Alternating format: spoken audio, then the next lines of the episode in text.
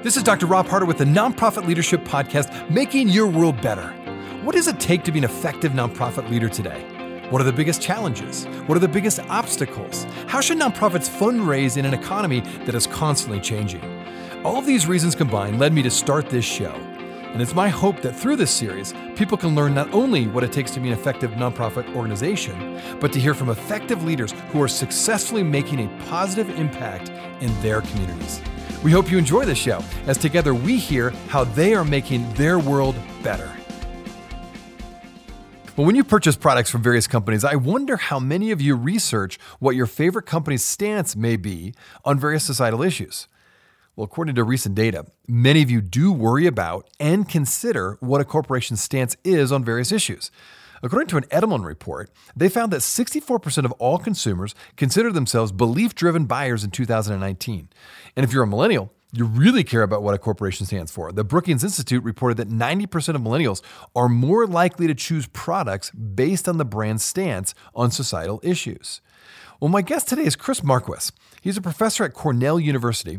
He is the author of a new book entitled Better Business How the B Corp Movement is Remaking Capitalism.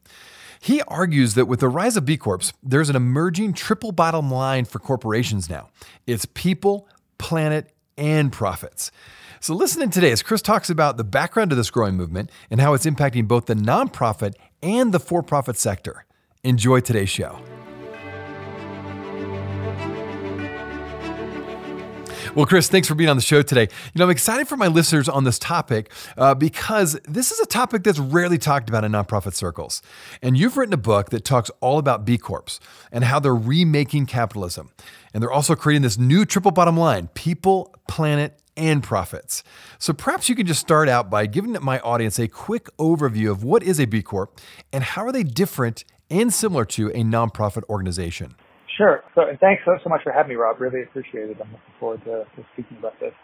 Uh, so, a B Corp is a company whose social and environmental performance has been certified by the, the nonprofit called B Lab. So, I'm sure your listeners probably know of many existing certifications like Fair Trade or Organic or LEED uh, that are on certain type of products.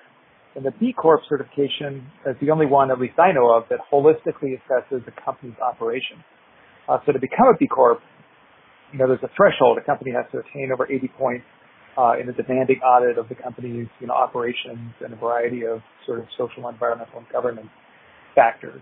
So many B Corps are, like, for instance, a, number of units of Danone are, or sort of what you would think of as regular companies, uh, and they, you know, believe in triple bottom line and want to be managed as effectively and as socially responsible as possible to become a B Corp. Another set, uh, and this might be the set that's more interesting to your listeners, you know, are entrepreneurs that they have a social mission, uh, and they think that actually through a business is the best way to achieve that social mission. But they want to actually have, you know, some sort of assessment, and protection, and legitimacy that, you know, they're not just, you know, some sort of rapacious capitalist or, or something. And so, so many entrepreneurs that I've spoken to in the research you know, they, you know, thought about potentially becoming a nonprofit, uh, but felt that at least for in the area that they were interested in having impact, that a um, that a B Corp uh, company would be better. So, so one example is, you know, there's a company uh, B Corp in in Boston uh, where I used to live called She Geeks Out, and it's a, it's it's an organization that that's trying to get larger penetration of sort of tech STEM with women. And, you know, they hold events, they do workshops, and they originally started out trying to become a nonprofit to, to fulfill that mission. And they actually had trouble becoming a nonprofit because of, I guess, the revenue generating model. I'm not sure of the, the different regulations, but they actually, you know, ended up being, I think, rejected by the, whomever decides if you're to be a nonprofit. I don't know, it's not the IRS. There's some registration that they didn't fit the qualification. So then they said, okay, well, we can do this as a business and then we'll become a B Corp. Another example, uh, and this is a company that transitioned from a nonprofit to a, a B Corp, is a company called Practice Makes Perfect. Uh, this is the one I like a lot because the, the founder, uh, his name's Kareem. He has, he has a long last name because it's an A. I, I don't know how to pronounce it. but he he's a Cornell grad, so that's why I'm I'm um, particularly like his his nonprofit his organization. But it's it's a it's a company that you know aims to help schools, you know, and students ultimately through you know different types of after school programs, other sort of enhanced learning, uh, to really help particularly lower income students, you know, uh, do better at school, to have more academic achievement. Uh, and he started out as a nonprofit and and when I've gone back and forth with him, um, learned that you know it was tough because he would have to always be you know looking for grants, uh, and it was really you know sort of a lot of his time was not actually spent on the student needs, uh, was spent on like the the, the financing needs, and so ended up transition transitioning to a corporation and a B corp because you know he can actually charge for those educational services, uh, and for his business it just made more sense to become a um, uh, to become a business in a B Corp as opposed to a nonprofit. So, you know, it's interesting. I think that it depends on sort of what the pro- what sort of the mission, what sort of the services the entrepreneur organization wants to do. But I think this B Corp is a new way that, that people who, who want to have a positive impact in society can in a way that maybe uh, works better for their organization. Well, thanks for that. You know, there is no doubt that there's been a significant move towards organizations and businesses who are focused on making our world better. In fact, as I said on the outset of this show, the Brookings Institute reported that 90% of millennials are more likely to choose products based on the brand's stance on various societal issues. Additionally, Edelman reports that 64% of all consumers consider themselves belief driven buyers in 2019. That's up from 51% the year prior. What has led to this shift, in your opinion, when it comes to people's perspectives and priorities when it comes comes to shopping and you know supporting various corporations? I think part of it is you know exactly what what you were saying that I think that there's a groundswell of interest among the younger generations to you know sort of that, that companies have purpose. Uh, I think that that people want to give back. Uh, this alongside the trend of you know sort of entrepreneurship and and people being able to sort of um, you know work work in, in ways that are both creative and meet their uh, meet their sort of uh, sort of psychological and, and social interests as well. Uh, and so, you know, as I was teaching on this over over a decade now, you know, students have really taken to uh, this idea of creating businesses uh, with with a social mission. And so, I think you know, big reason is is millennials as millennials, Gen Z as entrepreneurs, you know, see this as a real exciting way to to give back in, in some way, but also create a viable business that, that is more sustainable in the ways that it can uh, deliver value to the ultimate beneficiaries. Well, there's no doubt with this current cultural moment we're in right now regarding the emphasis on social justice, racial equality, and the many protests that have broken out, you know, across our country. How does this impact people's support for B Corps, in your opinion? Yeah, that's that's a that's a good question. I think that broadly speaking, people are questioning like the underlying principles of capitalism more rigorously, and I think this, you know, has to do with like, issues with COVID pandemic, issues with sort of the highlights uh, on, systemic uh, racism following the George Floyd incident, uh, and I do, you know, a number of B Corps have been sort of on the forefront of trying to find sort of business and policy solutions uh, to that. So, for instance, you know, Ben and Jerry's has always been very outspoken in its uh, support of various social issues, and it's gotten a lot of coverage because of uh, public statements on on uh, you know white supremacy and trying to overcome um, racism. And there's been a number of work, uh, you know, within the B Corp community to try to, you know, sort of understand, you know, we've been focused on, you know, issues of diversity and equity and inclusion for long, and you know, how can we take those learnings and sort of package them and, and, and showcase them in a way that other businesses can see how they can, you know, become much more inclusive and diverse too. So I think that it's, it's a good moment for, for the B Corp community because many of the things that, that they've been doing, um, in, in many of these areas are actually very much the, the highlight of the public conversation now.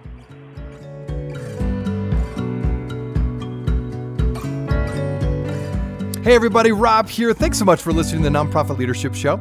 If this is your first time listening to us, I wanted to make sure you're aware of a whole group of other interviews with fascinating guests that I've previously interviewed.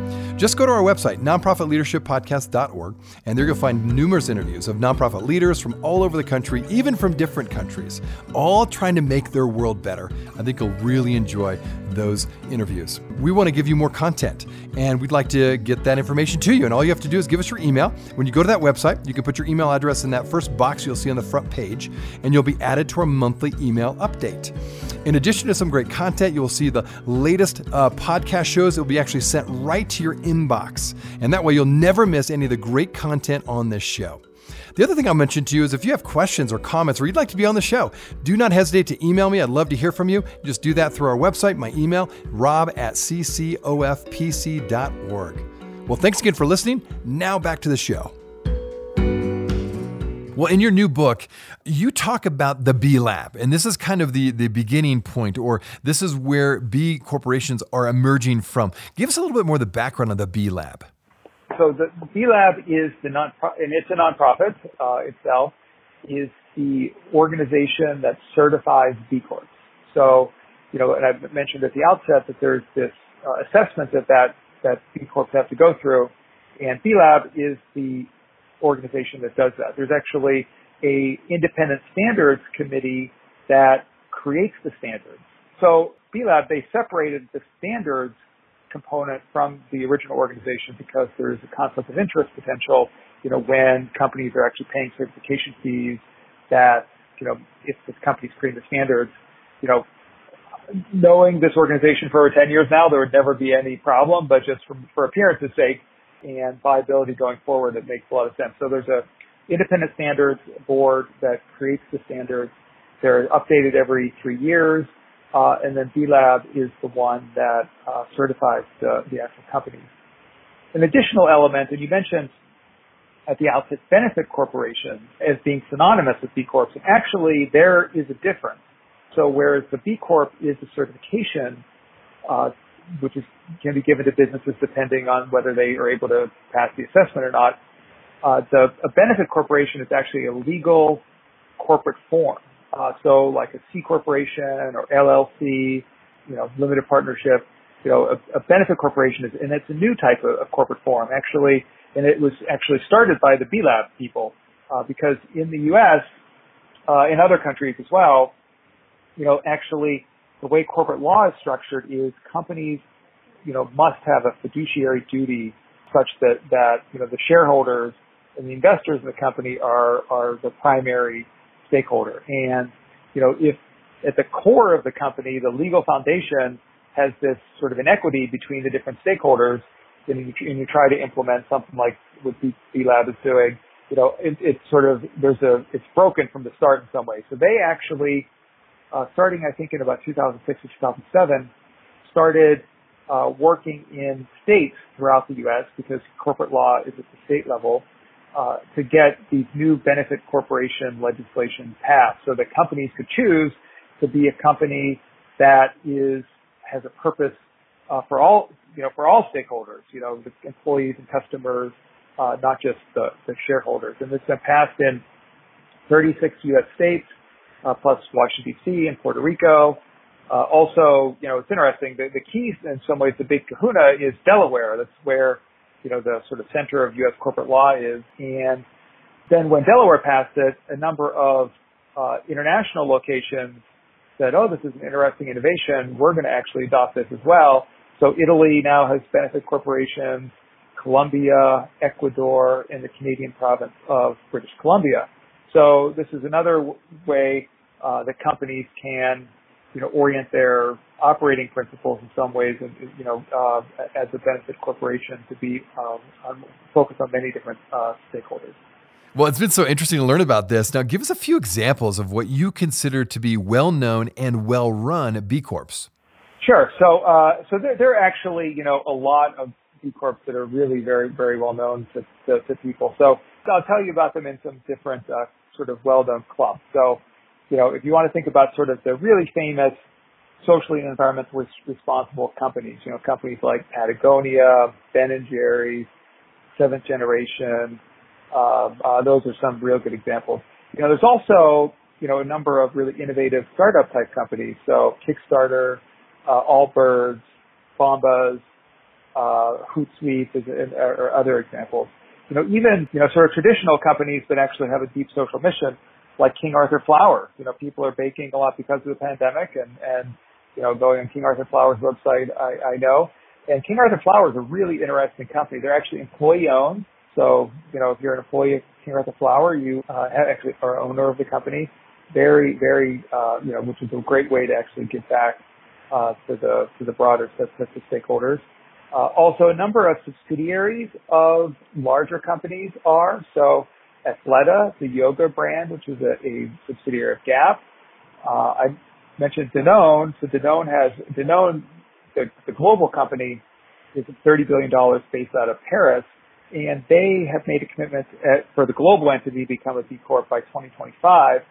But they currently have 20 subsidiaries, the largest of which is Danone North America, which is a $6 billion company. Just one final example, I know I'm sort of listing a lot of different things that I find really interesting is Natura, which is a Brazilian company. And I should note, you know, most of the examples I've given are American because I assume many of your listeners are uh, American, but but actually over half of the B Corps are outside of uh, of America, despite the fact that it's you know it's founded in the U.S. So Natura is a cosmetics brand. A few years ago, it was a three billion dollar cosmetics brand, publicly traded on the San Paulo uh, exchange. Sort of a couple of ways that they see themselves getting back. The first is obvi- obviously you know cosmetics using natural, environmentally friendly ingredients.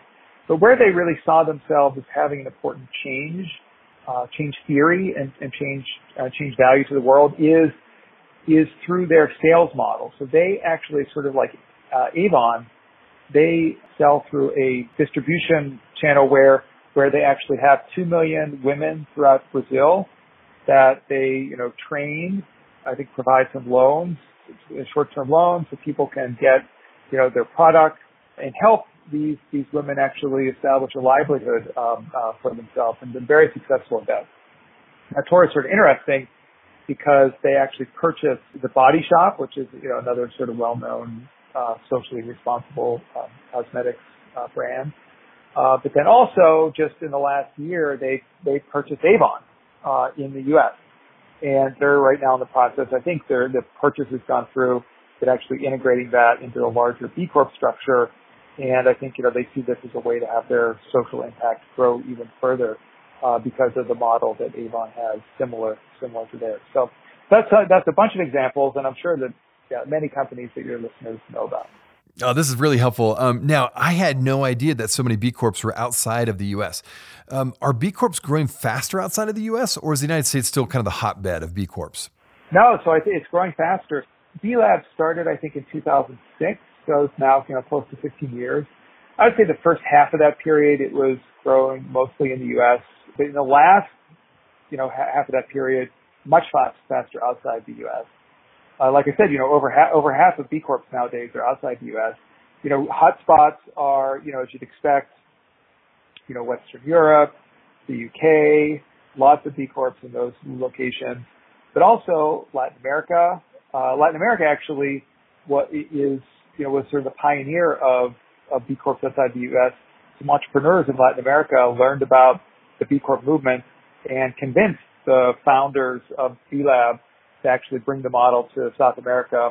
Uh, and they do it in a very uh, localized way. So there's these local affiliates that are able to customize and localize, you know, the, the assessment and the various uh, work and ways it fits. So it's not a you know, one size America fit all. It's actually very tailored, uh, the, you know, uh, to geography and also industry. Industry is another sort of very important uh, dimension because all companies uh, are different. And then Australia is another place where the B Corp movement has really grown very quickly.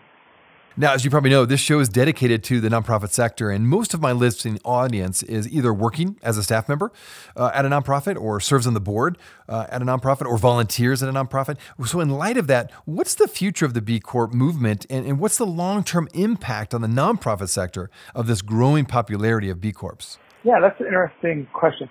So, I spent about a year and a half uh, teaching social entrepreneurship at the Harvard Kennedy School, which, you know, as you know, is the Harvard Kennedy School of Government and they had a new dean sort of right around when I spent my time there. And, you know, he, he was a big supporter of the social entrepreneurship, uh, work that I and, and other people were doing. Uh, and what he said was that Kennedy School started as a school of government. Actually, turns out that that became a big sort of center of training for NGO leaders as well.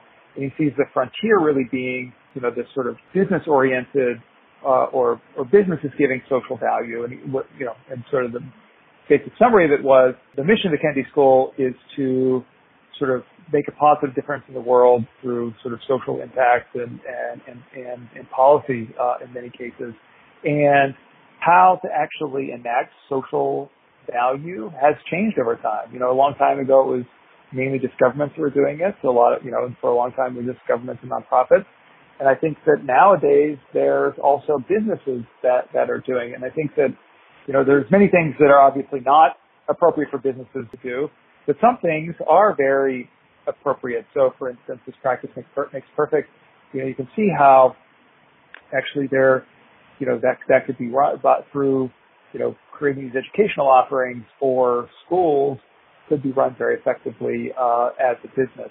You know, speaking of the international scope, you know, uh, actually last night, interestingly, I interviewed a really interesting leader named Thomas Nah from lives in Melbourne, and and he runs a company called Ganashtikin, and they hire uh, physically disabled, so people with disabilities, uh, is their entire workforce, you know, doing a variety of things from, uh, you know, sort of creating databases to, uh, you know, IT support, uh, et cetera. And so he is, it's a social enterprise, and the idea is you know, particularly in Southeast Asia where he's, he's, he's, he's located in, in Australia, but actually, you know, most of the work is in, you know, the Philippines and Malaysia, uh, and, you know, a lot of stigmatization around people with physical disabilities there. And he's like, well, this is something, you know, he wants to help these, these populations. And, you know, one way to really do that very effectively is to, you know, create businesses where they can employ people with disabilities it, it's actually a helping hand for, for, for those folks to, to, to get a career, to, to, uh, to advance in the workplace. Uh, you can imagine, you know, other change solutions might be to maybe get government funding for like various programs to help them, but you know, a good, great change strategy is to actually, you know, create companies that can sort of find jobs uh, for them, and it's been, you know, very effective and huge impact on on those societies. Well, Chris, this has been a fascinating conversation. Again, your new book is titled Better Business how the B Corp movement is remaking capitalism. It's coming out in September, and if people want to find out more about your book or you, where would you send them? Sure. So I think a couple of places. Uh, so for, for me in the book, uh, I have a website, chrismarquis.com. So sort of my name, no spaces or, or periods or anything. Uh, and, you know, there's information about the book, um, uh, and I would also think that it would be great, you know, the, B the bcorporation.net is the B Corporation uh, website, and I think, you know, it would be great to, you know, have your listeners take a look at that as well. You know, I think that stepping away from, from, you know, we've been talking a lot about sort of the leaders of the organization, the entrepreneurs, but, you know, all of us as consumers, you know, the choices we make can help social businesses. So I think, you know, equate you know, having your, your, your listeners acquaint themselves with B corporations, you know, so, so, you know, put our, put our dollars where our values are. I think it's a, a big way that each of us individually can, can make an impact in the world. Well, Chris, thanks again for being on the show today. Best of luck with your book release. And I encourage my listeners to check out this book. You know, I think particularly because we're living in a moment right now where more and more people are focused on the triple bottom line of business, right? People, planet, and profits. And I'm really curious to see how the nonprofit sector will interact with and hopefully collaborate with this growing movement of B Corps. Thanks again, Chris, for your time. I wanted to let you know that we are on iTunes. If you are wondering how to find out where we are, check us out on iTunes by typing Nonprofit Leadership Podcast or Rob Harder, and this podcast should show up. We also encourage you when you go on iTunes, let us know what you think. Uh, give us a review, give us a rating. We would love to hear what you think of this podcast, and your feedback will help us expand this podcast to get it out to as many people as we can. You can also go online to listen to this podcast, either nonprofitleadershippodcast.org or my website, robharder.com. Thanks again for listening, and until next time, keep making your world better.